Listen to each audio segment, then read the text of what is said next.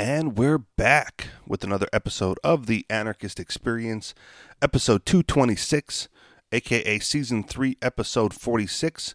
Uh, coming at you this week. As always, I am your host, Mr. Rich E. Rich. Uh, solo, again. Uh, MC went camping for the weekend and won't be joining us. Uh, so here I am sitting in the hot seat, and you know what that means. Uh, and if you don't, here it is another edition of Richie Rich Reads the News. Uh, before we get into that, though, there's another piece of what I'm going to say is uh, intellectual dishonesty in the media.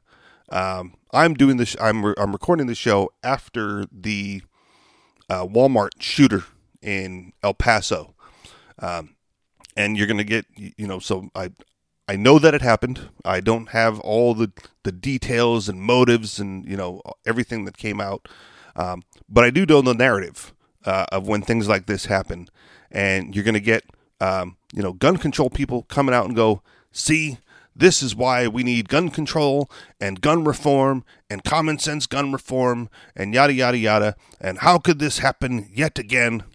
Uh, and then you're going to get people on the other side going, well, the the Walmart was a no gun zone, and that's the cause of it, right? If you had people in there with guns, then this this tragic event wouldn't have happened.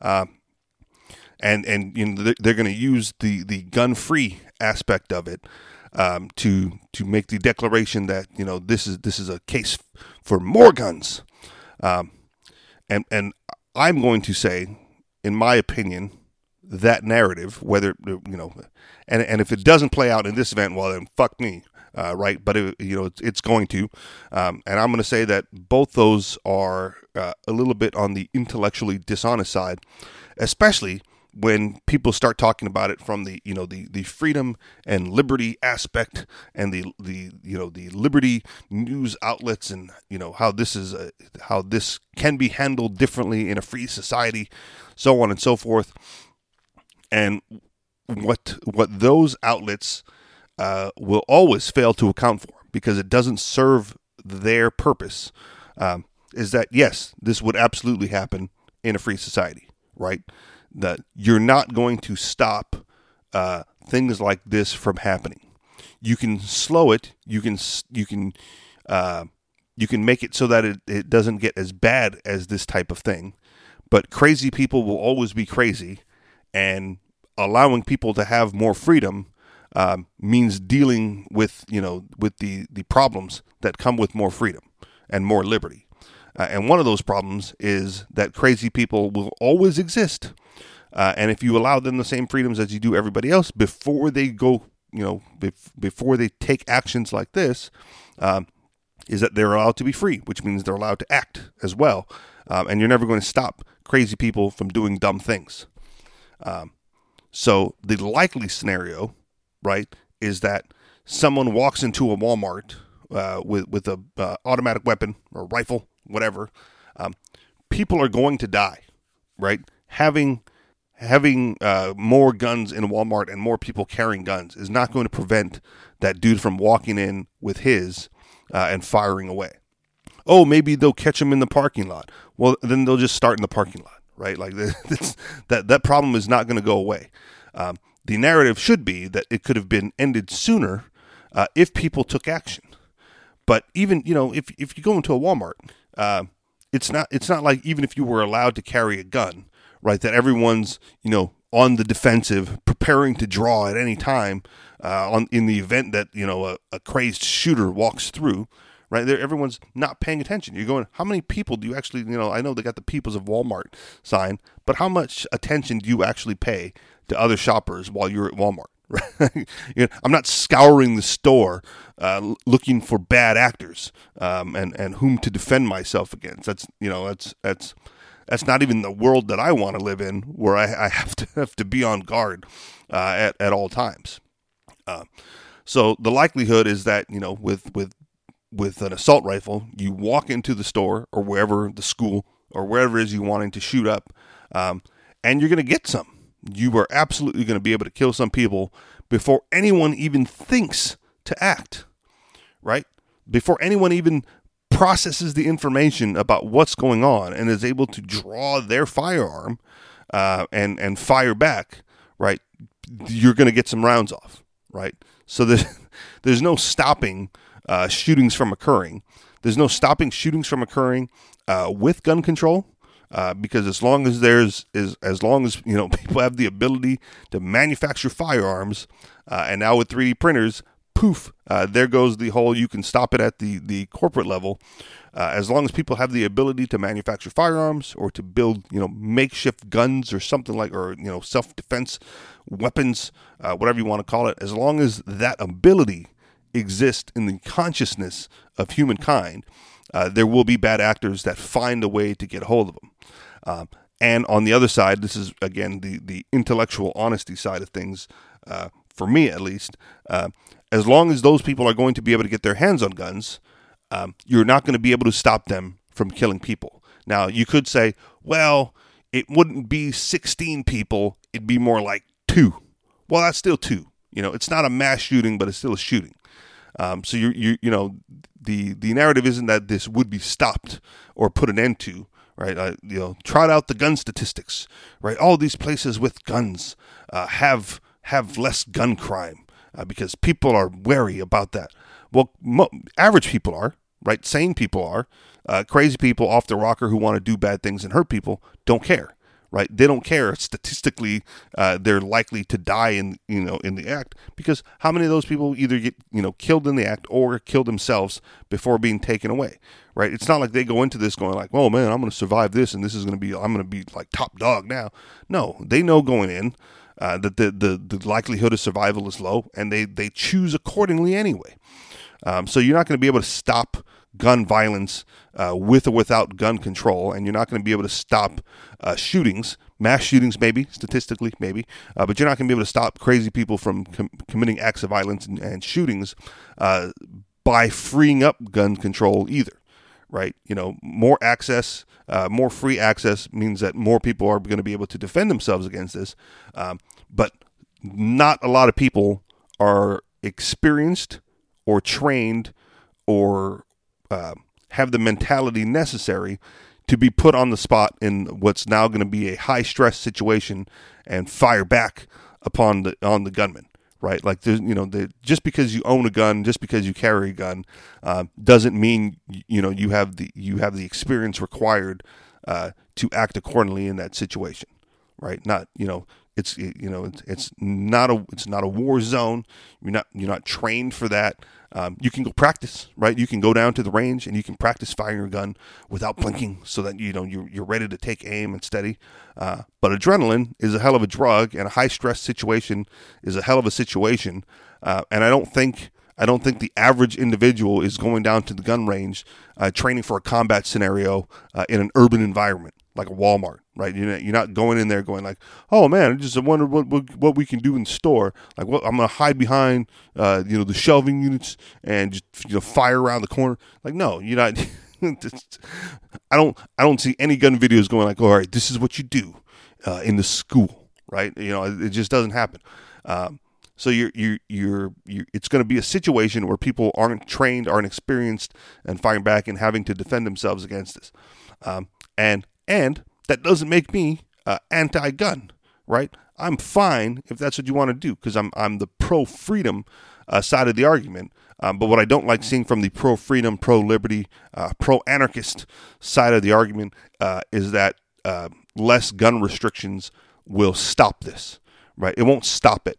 It'll stop it sooner, maybe if you're lucky, uh, and someone decides that you know it's going to be them, right? You're going to have to have like a hero mentality, uh, almost, where someone's going to like fire back first, right? Otherwise, otherwise it's a, it's just a shootout, um, and you're likely underpowered because that dude walked in with an assault rifle, and most people who carry, uh, you know, concealed or openly are usually uh, pistols and handguns, right? So. I don't I don't see anybody like walking walking through a Walmart with an assault rifle, open carrying an assault rifle strapped to the back, just in case, right? Just in case the need ever arises that a shooter walks in here, I'll be I'll be ready to take them down.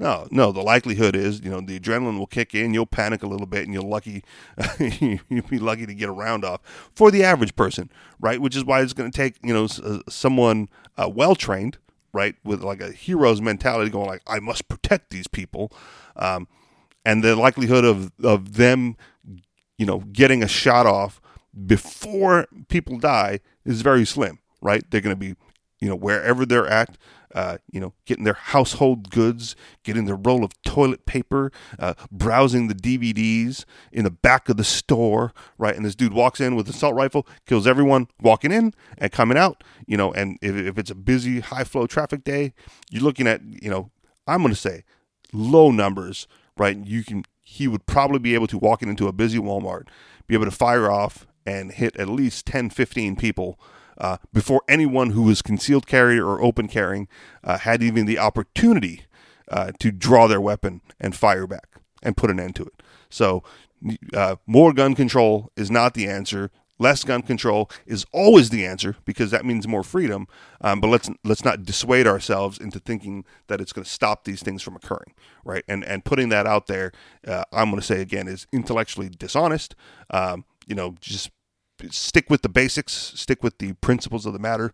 Uh, that you have the the right and the liberty to own things, uh, regardless of what your government says you can, uh, and you have the uh, natural born.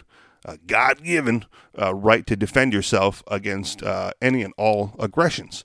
Uh, and if your if your mechanism for self defense is a firearm, then you damn well have a right to uh, to to purchase one um, or to own one. Uh, you don't have the right to purchase if no one wants to sell to you, um, but you do have the right to, to own one, to manufacture one for self defense purposes, uh, and trade with whomever you wish to acquire one uh, as well.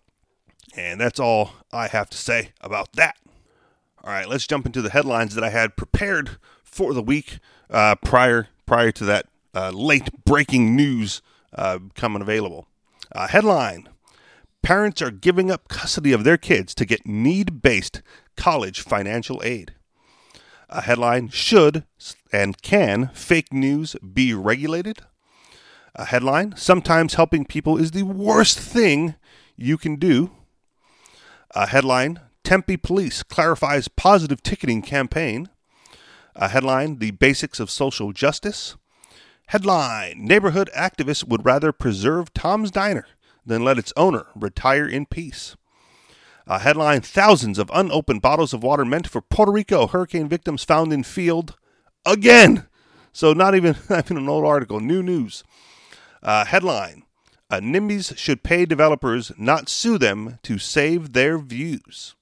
All right, let's jump right in. Parents are giving up custody of their kids to get need based college financial aid.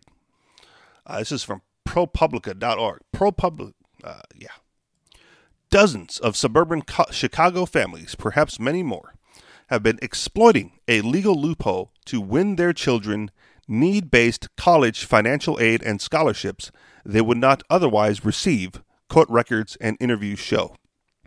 Coming months after the national Varsity Blues college administration scandal, this tactic also appears to involve families attempting to gain an advantage in an increasingly competitive and expensive college admission system.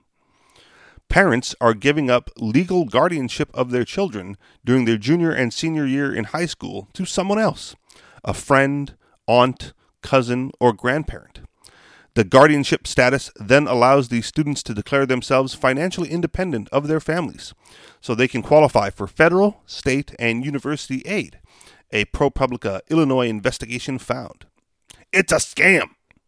Said Andy Borst, director of undergraduate admissions at the University of Illinois at Urbana Champaign.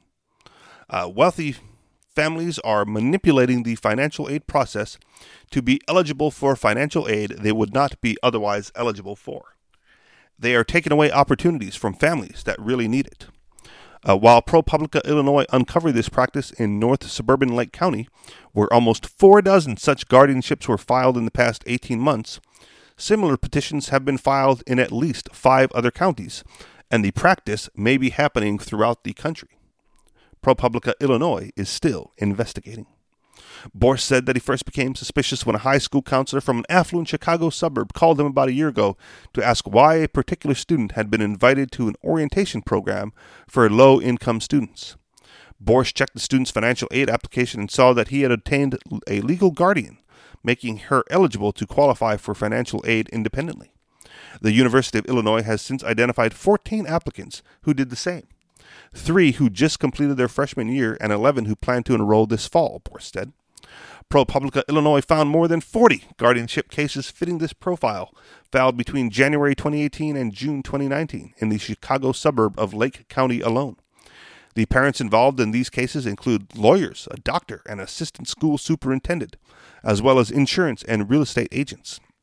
A number of the children are high achieving scholars, athletes, and musicians who attend or have been accepted to a range of universities from large public institutions, including the University of Wisconsin, the University of Missouri, and Indiana University, to smaller private colleges.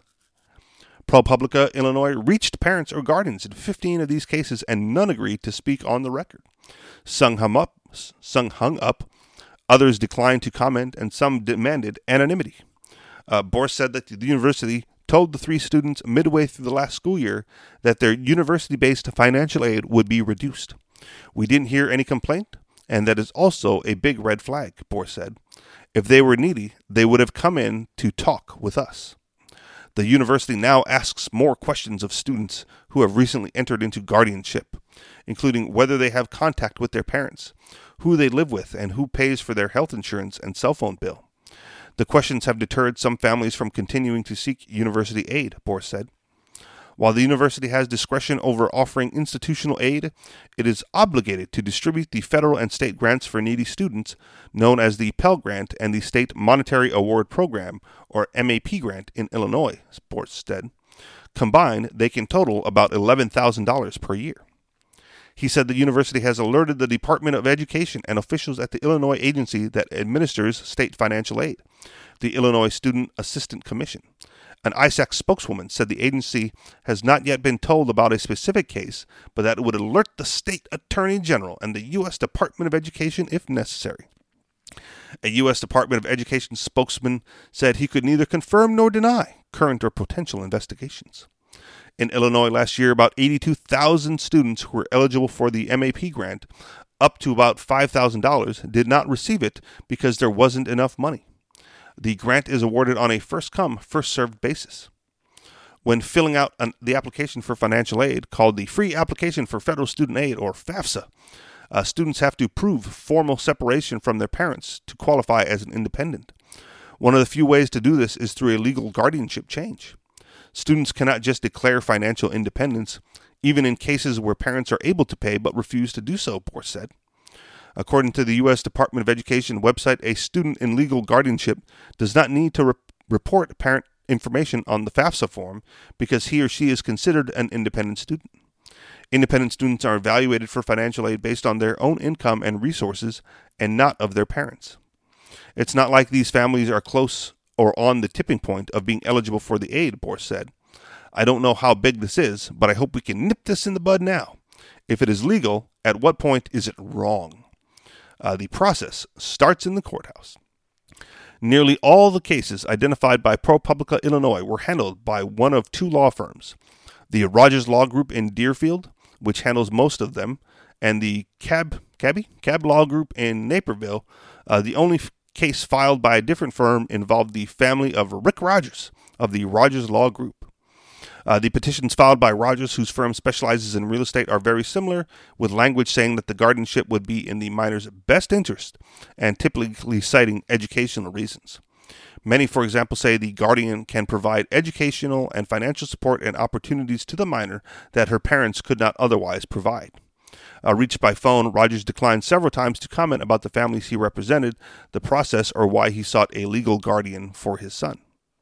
The Illinois Probate Act, the law that governs guardianship, does not specify circumstances in which guardianship should be denied. According to Illinois law, a court can appoint a guardian if the parents consent. The minor agrees, and the court determines it is in the minor's best interest. Even if the parent is able to care for the child, the court can approve the guardianship if the parents voluntarily relinquish custody of the child. That is what is happening routinely in the Lake County Courthouse until last month, when Judge Joseph Salvi, who recently began hearing guardianship cases, questioned a petition involving a high school student who lived with his parents in suburban Long Grove. The judge denied guardianship, and in response, the attorney for the guardian, a close family friend of the student, wrote a brief arguing why the judge should use his broad authority to grant the guardianship. In the brief, attorney Mari Berlin argued that the student's parents are finalizing a divorce and can't afford to support his college education. It said that the family is working with a certified college planner to help him find a way to independently support himself through college with specific focus on how to afford tuition. Uh, Berlin wrote in the brief that the student who dreams of becoming a doctor would be best served by a guardianship that would allow him to attain the independent status necessary to achieve his goal. Berlin of the Cabby Group Law Group said the firm has represented families in about a dozen cases uh, in Lake County. She said the firm has filed between 20 and 30 cases in all, with varying success. Throughout the Chicago area during the past two years, including in Kane, Will, DuPage, Cook, and McHenry counties, uh, Berlin said families who are going this route are not in a financial position where their income is too high to qualify for financial aid, but they still will struggle to pay for college. While this is an atypical use of guardianship, Berlin said families have a strong legal basis for bringing the cases. The law doesn't preclude it, she said. It's a solution they have been able to find as college costs go up and they are unable to pay, she said. It is in the best interest of the minor, which is the statute's purpose. In typical guardianship cases, an adult is stepping into care for a child after an unexpected or troubling event. Mothers are homeless, seeking mental health care, or working two jobs and can't care for a child. Fathers are in prison, addicted to drugs, or deported. Uh, one Lake County guardianship case describes a child suffering from severe physical and emotional abuse by a parent, while another pleads he is a good kid, he is alone, he needs someone to take care of him. Those are the types of cases Rebecca Rashid Faraki uh, usually deals with at Chicago Volunteer Legal Services, a legal aid group that she says handles more than 300 guardianship cases in Cook County annually. While she said she hasn't the, the so called college guardianship cases, she said the law is intended to address the life of a child as a minor and who will care for the child on a day to day basis, not an 11th hour petition right before the teen turns 18. That's not the way guardianship is supposed to be used, she said. If someone is trying to do that at the very last minute, it seems they might be trying to take advantage of the system. Uh, the children obtaining guardianship for educational opportunities have attended some of the area's most prestigious schools, including Stevenson High School in Lincolnshire and Glenbrook North High School in Northbrook. Others go to high schools in Vernon Hills, Grayslake, Libertyville, and Lake Forest. Uh, a guardian interviewed by ProPublica Illinois said he felt conflicted when some family friends asked him to be their daughter's guardian. He wanted to help the girl, whose work ethic and grades he admires. I did wrestle with this, said the man, who agreed to speak as long as he was not identified. He said his wife works at a university and knows it from the other side, he said. And her comment was, It is going to deprive someone else of financial aid.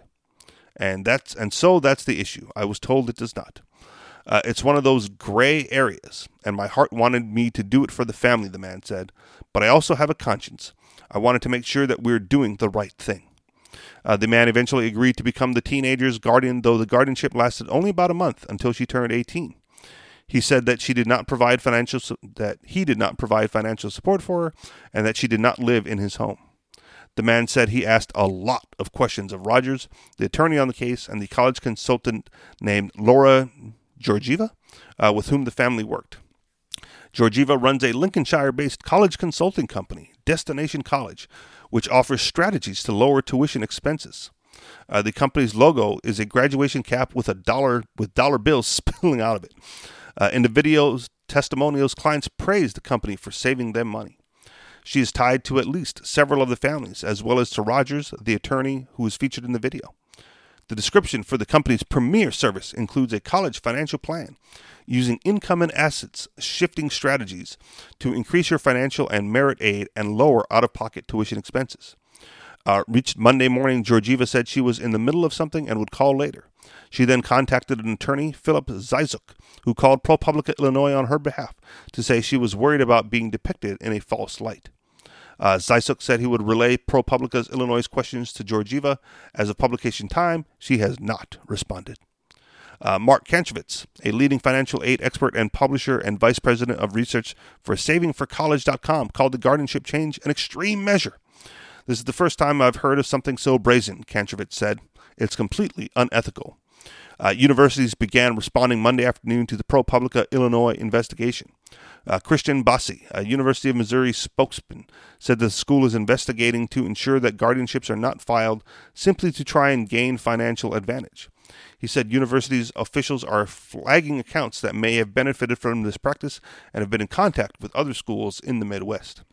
We are and would be extremely disappointed with anyone who would try to change their information with the sole purpose of taking money from a need based program when they would typically not be eligible, he said.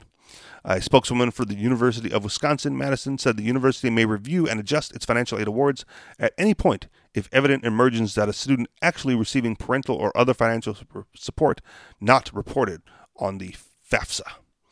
Uh, end of the article. I started college uh, at age 17, uh, far from home, right? Like, yeah, I, I, grew up in Hawaii. I went to college in Washington State uh, and did not have, you know, family or friends there. Uh, and I was 17 again at the time. And I remember, uh, you know, I had a work study job to to supplement, uh, you know, the financial aid package that I was given, which included included scholarships, grants, and loans. Um, I remember talking with my boss uh, at the time because you know we we um, friends. I, yeah, I want to say friends. I, we became friends for the for the time that I was there. Uh, you know, I, I you know uh, went to her house for Thanksgiving. You know, we we talked outside of work, that sort of thing. Um, you know, knew her kids, that sort of thing. Um, and I remember her saying that you know her husband uh, at the time was going to the university for free uh, because as a family member, uh, family members of employees could attend the college for free. Uh, you know, and, and, you know, cost of books and whatever um, not included, but for the most part free. And I remember saying like, "Oh man, knowing that." You know that that her husband's going for free, uh, her her kids when they get old enough will be going for free. Um, I was like, man, you should adopt me and I'm like, if and if you adopted me, my mom, you know, who had custody of me at the time, would allow that uh, for the financial aid alone, like that. You know, to, to save that much money uh, on college, um, and I'm on record. Like my, my college degree is virtually worthless. Uh, I don't I don't use it. Everything I learned that's important I learned after the fact. Um, I'm not in a a highly successful, high paying job uh, that requires an MBA. Uh, can I do those things? Yeah, I absolutely can. But uh, you know, other other things you know preclude that from occurring. Um, so I'm not I'm not even like utilizing that expensive piece of paper and document that I got. Uh, now, if it if it were free, you know, that'd be a different story. Then like, yeah, you know, it's it's it's worth what what we paid for it. Uh, but I remember talking to her, and you know, I was like, I turn 18 next semester, so if this is really going to happen, like we should get the ball rolling now. Um, it didn't happen. It didn't, you know, we never pursued it further, uh, probably because she thought I was joking. But, you know, in so I read this article, like, that's so fucking smart, right? And, and you know, you read the, you read the ethics of the article, um, and it's like, well, it's not illegal, it's a loophole. You know, these things are put in place, you know, for, for this and that reason. I go, these people, of, of course, they're the families of doctors and lawyers uh, and, and, and whatever, and and um, uh, high earning professionals that are doing this because those are the people that know how to take advantage of the system and have the means to do so. They, they have the, the foresight um, and knowledge and wisdom to go through the process uh, to you know to to get the most bang for their buck. They're probably also the families that recognize um, the the reasons and the rationale behind the uh, skyrocketing cost of college and university now. Um, I you know I, I I know what I paid, and I haven't looked to see uh, what tuition is now for for the university that I graduated from. Um, but I'm sure you know I'm sure that it's substantial. Uh, and substantially more than I paid, you know, uh, now 20 years ago uh, for for for that quote unquote education. Um, so I can't even imagine uh, what is what it's like for you know families who go like, well, you have to go to college because that statement in itself is a scam. Um, you don't have to go, uh, and especially with you know the, with that many with that many degrees, uh, that much competition coming out, uh, it does it doesn't make any sense. It's it's overloaded. It's it's saturated uh, even to that point. Uh, but if you so if you're gonna go and you want to have the like the college experience and get the degree and do all of that, uh, you probably should find a way to to go at the cheapest rate possible, right? Any with anything to get a good deal. Uh, uh, so to take advantage of of this um, this system, this situation, like I number one, I have no problem uh, with the loophole aspect of it. Uh, and if your if your complaint is that it's a needs based state sponsored education, well, then you're just getting your tax money back because the the, the needs based people who would you know otherwise get those funds uh, likely didn't pay much into it if they're financially dependent on the system to begin with.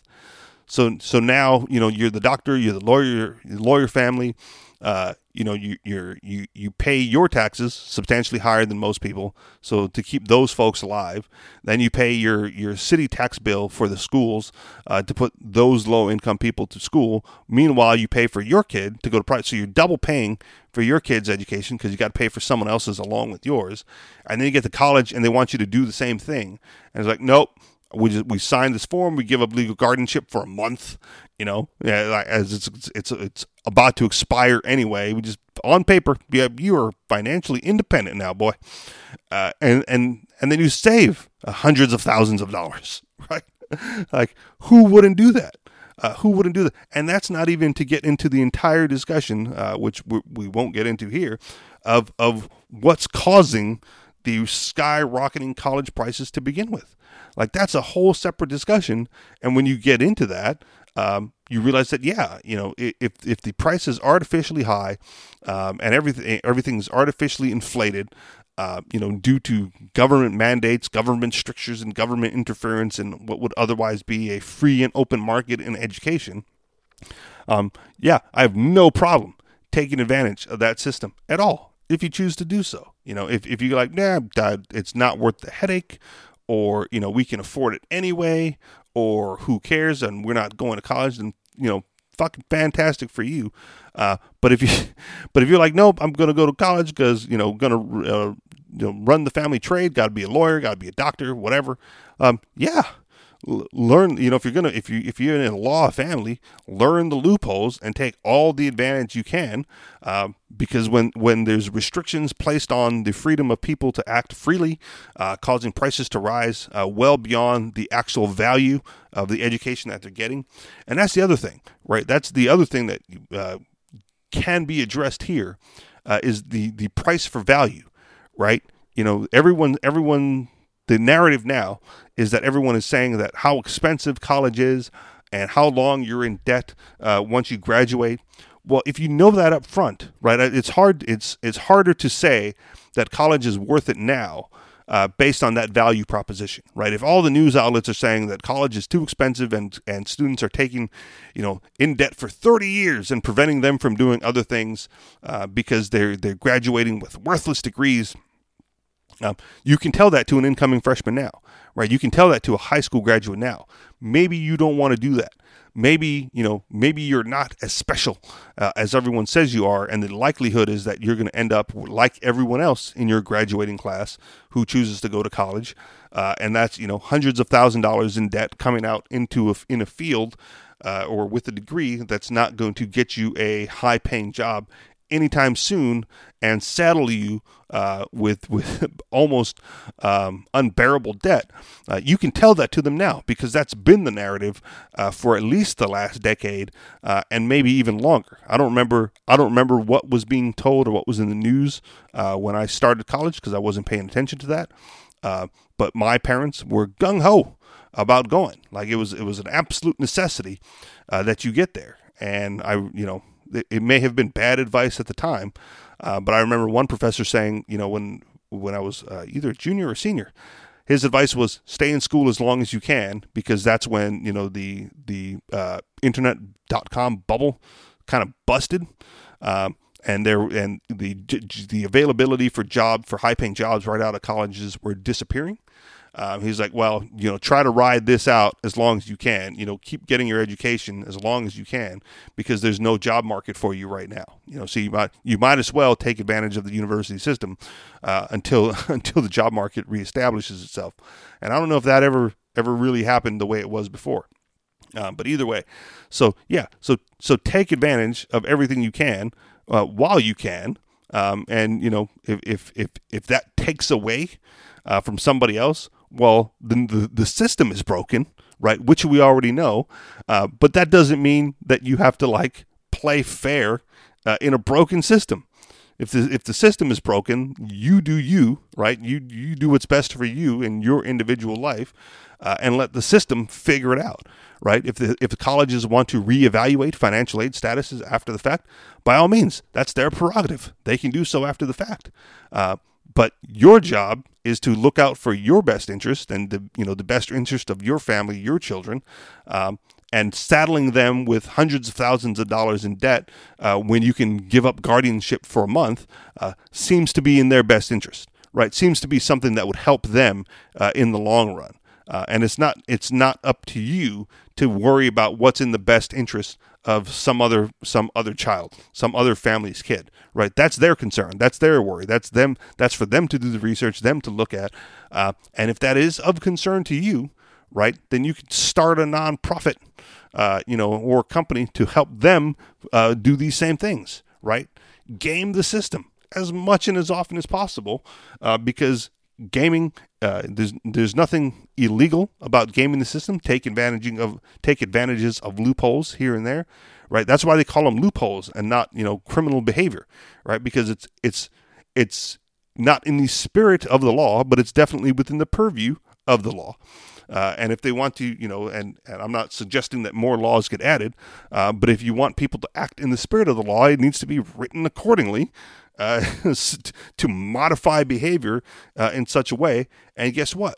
Uh, the smart people, the doctors, the lawyers, the educated ones, uh, will find a loophole around whatever it is you want to write down on pieces of paper, uh, because that's what we do uh, not that I'm a doctor or a lawyer, but you know the the, the educated among us, um, the people that look at these things and go like, how can I how can I game this uh, to my advantage? Because again, had an opportunity uh, you know, threw it out there when it, when I was starting college to do the same, to do something very, very similar, get a free education, uh, you know, and, save save my family, my parents, and myself uh, fuck ton of money going for going with it, and didn't think anything of it. Didn't think that I was taking from somebody else.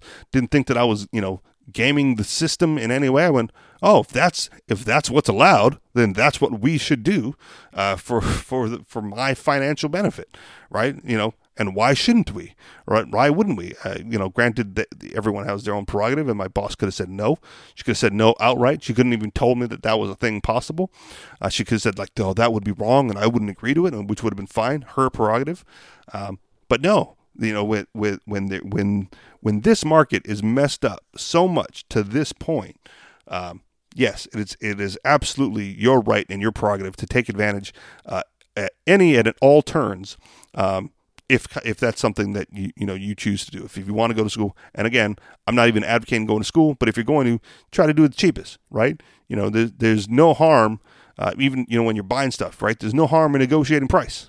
Um, the price tag might be on the on the box, right? The the the barcode uh, might have something in the system, um, but we you know we we we we need not live in a world uh, where the price is always set and finalized and final, right? If, if you know, you can ask for a discount, you can ask for whatever, um, and the only thing that says, "Don't be an asshole, sir. It's in the system. That's the price." All right, whatever.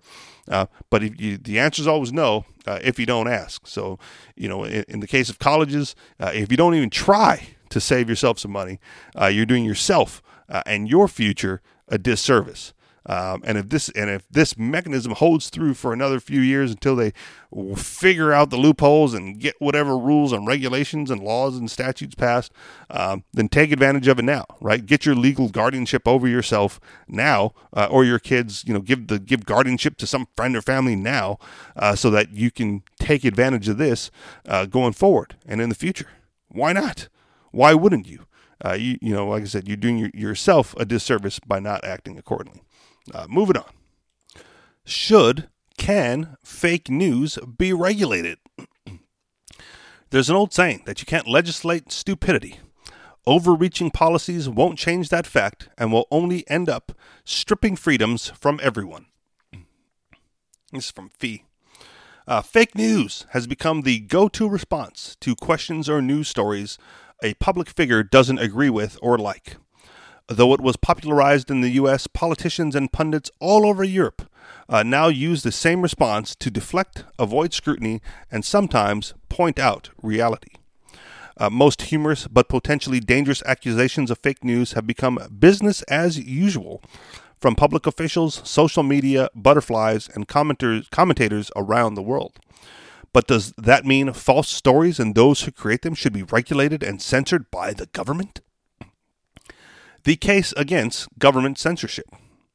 Uh, ever since the internet became a primary means of business and individual communication and commerce, it has been under attack from various government agencies, social justice advocates, the watchdog groups, who wants to regulate it or shut it down, large sections of it. Uh, under the guise of protecting citizens' rights, government agencies around the world had implemented digital regulations that range from Europe's GDPR, the General Data Protection Regulation requirements, to the overreach of Australia's intrusive snooping laws. We'll leave discussions about net neutrality and the latest exploits of Mark Zuckerberg for another time. While most might agree that publishing false or misleading news stories can be harmful to a public that deserves honesty and transparency from their government and news media, regulating the speech of groups or average citizens in the information age is impractical and nearly impossible from a legal and enforcement standpoint. It also leads to a slippery slope that threatens to punish protected forms of speech like satire and valid criticism. In other words, with emerging pockets of Orwellian newspeak popping up everywhere, balancing the demand for government and journalistic integrity with the public's right to freedom of expression leaves us with no easy answer. How can we have a free, unfettered internet and micromanaged nanny state at the same time? Can a global, borderless means of discourse and information sharing ever really be regulated? Or should moderation fall to private enterprises and the discernment of we the people? Totalitarian, totalitarianism versus technology. Many artificially intelligent algorithms can help with the fake news problem, but they aren't foolproof. Using platforms like search engines and web browsers that aren't subject to bias or paid advertisers is another. All of these approaches rely on a partnership between technology and private enterprise to come up with monitoring systems that are fair and impartial. Sometimes technology isn't even necessary to root out fake or unreliable content and content creators. Uh, most large platforms use verification mechanisms to determine if a website, group, or individual is who they say they are, and they'll mark such platforms with a verification checkmark or authentication symbol. It doesn't always guarantee accuracy in their reporting, but you'll know who to hold accountable. Legitimate satire websites typically include a disclaimer at the bottom of their page and on every story, although The Onion doesn't. Rascals. You can click on the link embedded in the article to determine the source and to learn more about the author of the content. Uh, typing quote into a search engine will reveal if it's an actual quote, the context, and who deserves credit. Often, all it takes is looking beyond the clickbaity headlines and jumping straight to the like share button to determine if something is fake, satire, or a complete lie. When fake becomes dangerous. Scams and schemes are not new, nor are they unique to the internet. There are some who believe that if you fall for a phishing scam, you deserve to lose all of your money, but that's kind of extreme. The government has determined not all speech is protected. The most commonly cited example is yelling fire in a crowded movie theater. Any speech or literature that is determined to incite violence can also be subject to criminal liability and is illegal under civil law to publicly slander or libel someone. But technology has not only made the world safer and more efficient, it has also made communication more dangerous in some respects. Take the example of deep fakes. Technological fakery advances. Deep fakes are videos of real people that are doctored by high tech software to make it appear that they are saying that they are untrue or misrepresented and are not anything the subject of the video ever actually said. It takes merely reporting something out of context to a new level of shenanigans. A famous recent example is the video of Nancy Pelosi that was altered slightly and slowed down to make it appear that she was slurring her words, implying she is often drunk on the job. The problem is that such altered videos can sway public opinion and become dangerous when they incite us into wars against ourselves and others, other nations, to, or to trick us into inviting oppression. In light of this frightening trend, government agencies in the US and UK are pushing to regulate or punish social media companies where such fakery is posted. Does self regulation ever work? Does a hosting platform bear the responsibility for articles, videos, and photos which are posted and shared by public and private citizens or groups if their intent in sharing it is proven to be malicious? That's the big question. Tech industry giants like Facebook, YouTube, and Twitter have put self-regulatory mechanisms in place to block to uh, in place to block and report content, but there are persistent complaints, typically from the right against the presumed leftward tilt of these outlets. That biased algorithms are unfair curators make it a pointless exercise. Human nature tells us that even if something is proven false, a certain number of people still think it's true and will share it even harder, thanks to their own cognitive dissonance or sheer sensationalism. This typically leads to a heavy handed government stepping in to provide regulation, a move that can cause more damage in the area of civil liberty loss than the original fake news ever did. But there's a good chance that's where we're headed. Where's the culprit? Another difficulty in assessing blame for fake news and deepfake is finding out who started the thing in the first place. The same virtual private network services that are heavily promoted as a way for the average internet user to fight off malware and viruses associated with hackers don't magically make themselves unavailable to those bent on propagating fake news. The IP anonymity created by a VPN makes it hard for regulating bodies to find out who should be punished due to the difficulty in finding where it started in the first place. What's the answer?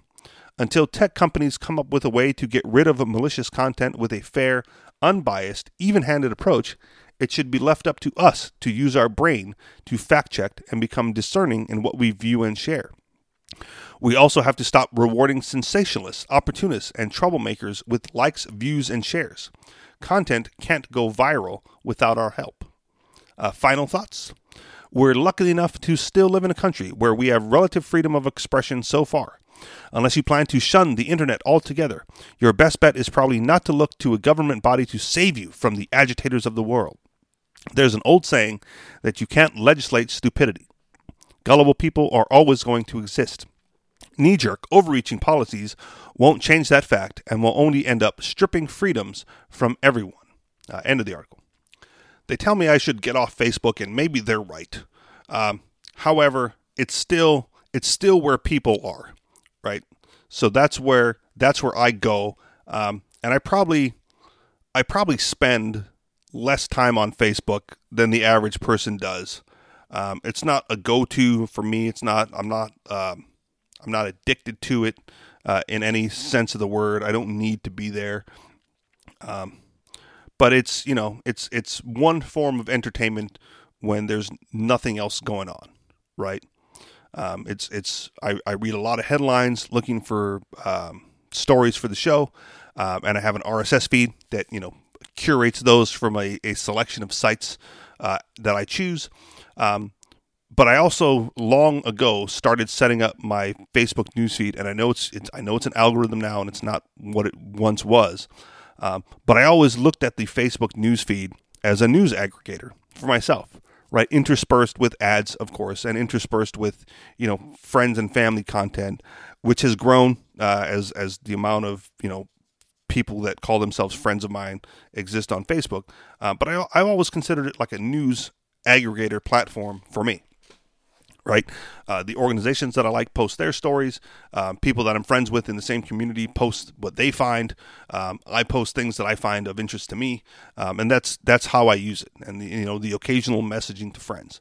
Uh, what has gotten bizarre for me uh, on Facebook is the amount of uh, fake news alerts uh, that pop up throughout the feed, um, and they're usually uh, alerts for sites that are satire right? They're they're they're satirical in nature. That's their purpose. They're not they're not news outlets uh, propagating false information. They're satire sites. And all of a sudden uh, the the Facebook algorithm has decided to fact check the satire sites. And say like fake news alert or whatever whatever thing comes up at the bottom. And it's so stupid because it misses the whole point of satire. it misses the the whole uh, entertainment uh, aspect of, of satirical news outlets. Um, and it, it's it, we're we're now at a stage. I think it was like two weeks ago now that uh, Mad Magazine decided to close down, and I've never had a subscription. Um, never really, it wasn't really my thing, but I appreciated um, what it brought to the table. The the the the humor, the the satirical side of things, uh, the poking fun at everyone uh, type of news outlet, right? And you know, so so back in the magazine days, you had uh, you had Mad Magazine and in the early stages of the internet, you had you know Cracked uh, was another enter uh, was another website with entertainment value um, for for that sort of thing, and you know then the Onion, um, and the Onion, you know the the Onion isn't even what it used to be because it used to be you know top notch satire, uh, but now you now you have sites like Babylon Bee, you know the Hard Times. Um, man, there was one other one that I uh, spacing on the name right now, but they, produce hilarious content uh, of a satirical nature. And what I don't need is a fake news alert underneath every article that someone shares from Babylon Bee or the Hard Times or the Onion, because those are uh, known satire outlets, right? Those no one reads those stories going, "Oh my gosh, this is what's really going on in the world." They read those stories because it's a social commentary of a satirical nature about what's really going on in the world. Uh, it's it's a it's a measure of perspective uh, of certain things that are going on in the world, um, and it and it should be treated as such. I don't need a fake news alert for a satire site uh, on my on my news feed. I know it's satire. That's why I subscribed. That's why I liked it. That's you know, that's why I commented on it or whatever. It's it's because I find the sati- the satire to be entertaining and humorous enough to want more of it. Um, because a lot of it uh, is is a good way to like measure perspective on the real news that's out there right? You know, the, the, the real news that's out there is, you know, politician A is doing bad things X, and, you know, the satire is poking fun, right? Is ridiculing politician A from doing whatever X that they're doing. Because that's what's needed. When when people do ridiculous things, uh, you know they need to be ridiculed. That's, that's like the, that's the base of the word. Uh, it ne- needs to be ridiculed, and and thank God uh, that we have sites like you know the Onion, Babylon Bee, uh, and the Hard Times out there d- doing the Lord's work uh, and poking fun at these people. Um, the other thing that you know, in the in the era of fake news, um, I think Babylon Bee posted something uh, about being sued over their satire, um, and and you know them them looking to figure out uh, what's going on and and how they're going to fight it. Uh, I went and, and went and pulled this up because this is how bad it's gotten. Right, Babylon Bee uh, suing Snopes uh, for the fact checking because it's not meant to fact check right? They're not supposed to be fact checking Babylon Bee. Babylon Bee is not a fact producing site, it's satire. Uh, so from, from Babylon Bee. Uh, as you know, fake news, which is distinguished from satire by its intent to mislead, was widely considered a serious issue in the last election cycle. As a result, social media networks like Facebook began partnering with fact checkers to try and limit the distribution of fake news on their platform. Snopes was one of them. Uh, at one point, a piece of ours was rated false by Snopes. Well, fucking duh, because it's not, it's not news, uh, prompting Facebook to threaten us with limitations and demonetization. We made a stink about this, and after some media attention shed light on the problem, Facebook apologized for, hand, for their handling of the matter and admitted that satire is not the same as fake news. Uh, we came out on top last time, but this latest smear from Snopes was is both dishonest and disconcerting. We have no choice but to take it very seriously. For better or worse, the media, the public, and social networks all look to Snopes for authoritative answers. By lumping us in with fake news and questioning whether we really qualify as satire, Snopes appears to be actively engaged in an effort to discredit and deplatform us. While we wish it wasn't necessary, we have retained a law firm to represent us in this manner. So you have you have the, the fact checkers actively going after the satire people, right? In order to control the narrative uh, of, of what they want to be to what they want to be seen and heard out there. Um, I'm not going to get into the uh, the you know the the deplatforming issue because yes, uh, those platforms are privately owned, privately operated, yada yada yada. You can do what you want. You can deplatform who you want. Um, does not matter to me. Uh, but when when there's an active campaign out there to to stop uh, satire sites by calling them fake news, um, you have to question what it is you're actually reading anyway. Because if, if Snopes is the authority on what is truth and what is false, then all they have to do is skew and bias in their own favor for their own personal agendas uh, in order to skew what other people are reading. Excuse me. And you can't have that either, right? You can't have you can't have the authority or, or just one authority. You have to be able to discern these things on your own. Um, and if, and if you know if you read things that are obviously false, uh, and but in a humorous manner, right? You can consider that satire. If it was, you know, CNN running the same type of articles out there, claiming that these, you know, politicians and celebrities and figures are are doing the things that uh, that are clearly false, well, then yes, you know, there there are laws in place already to prevent that. These slander and libel laws are already there uh, in in in civil court to say like, no, you you can't make false statements uh, about people and pass it off as true right? It, th- those are already things. Um, so so you have to be the one discerning uh, on your own newsfeed, whether it's Facebook or Twitter or or any of the other social networks, the myriad of social networks uh, available to you. Uh, what if what you're reading is is true or false, and if it comes from a, a known satire outlet, right? You know, take it as humor right? Take it take it as the fun and engaging and you know maybe thought provoking thing that it is, right? That's the other weird thing about it. Um, it's those satire sites uh, that you know give should give you pause if you're reading it and going like, huh, that's a different perspective. I would not have gotten that otherwise, um, because even though that's not what they're there to do by design, it's very it's a very real thing right? When you, it gives you the it gives you the perspective that you wouldn't have gotten on your own uh, because a lot of people are so enamored with you know this candidate or that candidate or this celebrity or that celebrity uh, that the you know they don't see the forest through the trees so to speak uh, they don't look past uh, the you know what the what they the, what their own belief system will allow uh, and then they come across these and it hits them hard right in the cognitive dissonance area right it goes like wow other people are thinking this way about the same situation uh, that I just put myself in or the same the same news story uh, that I that I was reading, uh, and and you know to to tie this back with how I opened the show, uh, it kind of goes back to um, you know intellectual honesty in the news, right? If if if news outlets, real news outlets, were better curated or more intellectually honest with their content,